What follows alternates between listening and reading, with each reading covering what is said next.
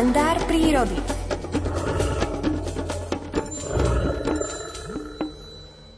Zažiť babie leto v Tatrách, to je niečo výnimočné a krásne, malo by ešte prísť v tých nasledujúcich dňoch, no na druhej strane vraj si v Tatrách teraz veľmi neodýchnete, môže tam byť hluk, a vraj ho nerobia žiadni noví developeri stavbou nejakých nových hotelov, ale no kto ten hluk robí, o tom viac vám povie Miroslav Saniga. Dobré ráno, počujeme sa. Dobré ráno, počujeme sa, pozdravujem všetkých poslucháčov, obyčajne si želáme večer pokojnú noc tichú, ale v septembri a potom ešte začiatkom októbra u nás v tých slovenských lesoch, a to nielen v Tatrach, ale vlastne od lužných lesov až po tú hornú hranicu lesa ešte nad kosodrevinou, sa niekedy jelene zasnubujú a tie rujoviská si ohraničujú, aby ich mali. A ohraničujú si ich tým, že vytrubujú, ručia, ručia preto, aby si označili to teritorium, ale aj aby vlastne vábili tie jelenice a vyvolali u nich ovuláciu vajíčok. Takže to, čo zažívame v septembri a v októbri v prírode, no a najmä v noci, v takej chladnej noci, ako aj dneska bola s mesiacom, občas boli mraky, občas sa ten mesiac koval za mraky, občas sa to rozvinilo a do toho, keď sem tam sa ozval jeleň a teraz to ešte bude hlučnejšie, tak je to také, také vytrubovanie, že môže to niekoho vyrušiť, ale myslím si, že tie prírodné zvuky, ktoré sú tie človeku robia dobre na duši, iné to je, keď to pneumatické kladivo alebo nejaký báger niekde hrebie. A patrí to k septembri. Nie je veľa živočíchov, ktorí si v strednej Európe e, vlastne sa pária na jeseň. Je to jeleň a potom ešte to bude neskôr o mesiac Daniel a ešte nepravá ruja môže byť u medvedia, ale tie jelene sú naozaj nápadné. Nie len, že vytrubujú, vyrevujú, ale aj sa dokážu pasovať.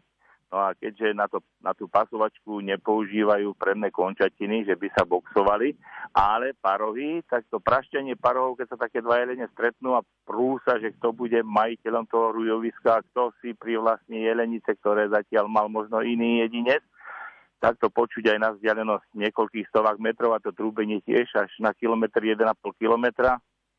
Takže to pálenie jeleňov je hlučné, tie iné zvieratá to takto hlučne nerobia, ale myslím si, že to patrí k tomu prefarbovaniu hory a k tomu, tomu už takému podjesenému, tej podjesenej atmosféry, ktorá u nás panuje a, a to ticho, ktoré dáky teraz nespievajú, keď rozšterí ten trúbiací jeleň, myslím si, že to je pekné a nemusíme chodiť hlboko, ale v tých podhorských horských dedinkách, či stojíte na autobus alebo čakáte ráno, že budete sa skôr modliť pred kostol a ešte nie je otvorený a modlíte sa svetý ruženec, tak môžete počuť to trúbenie jeleňov. Takže doprajme im to, aby tá nová, poko- tá nová generácia potom na rok, tie jelenice sú gravidné až do mája, v máji, v júni, potom vrhnú mláďa jedno alebo dve a tie generácie sa takto zachovajú. Jeleňom neprekáže ani mráz, keď príde ešte v októbri, a v tých vyšších polohách, aj sneh ešte môže napadnúť, tak toho tie tú svadbu, ak to tak zase môžeme nazvať, alebo ten sobáš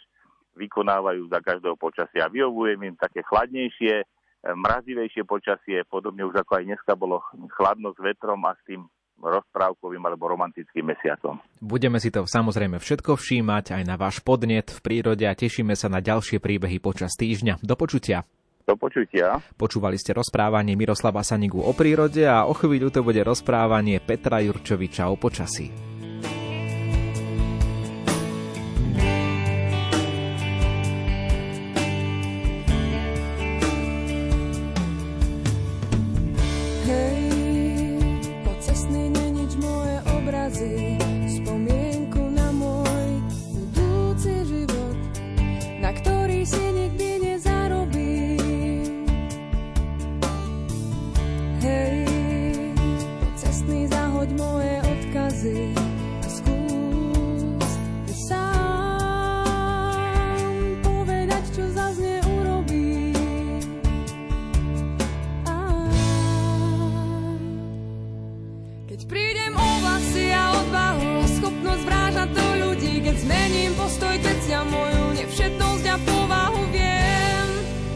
Že zostane to prirodzene večné.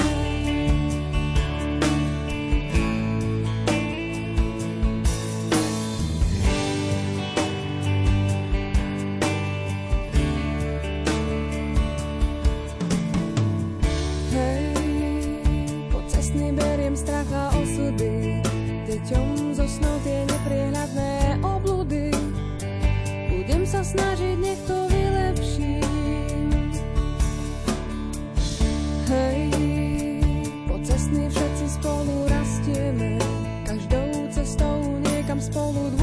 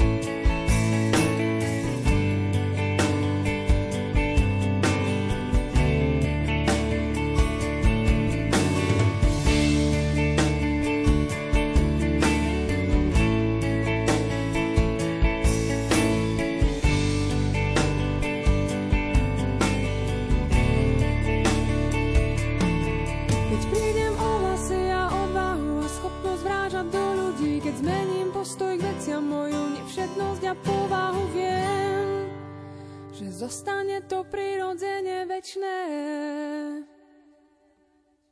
Love.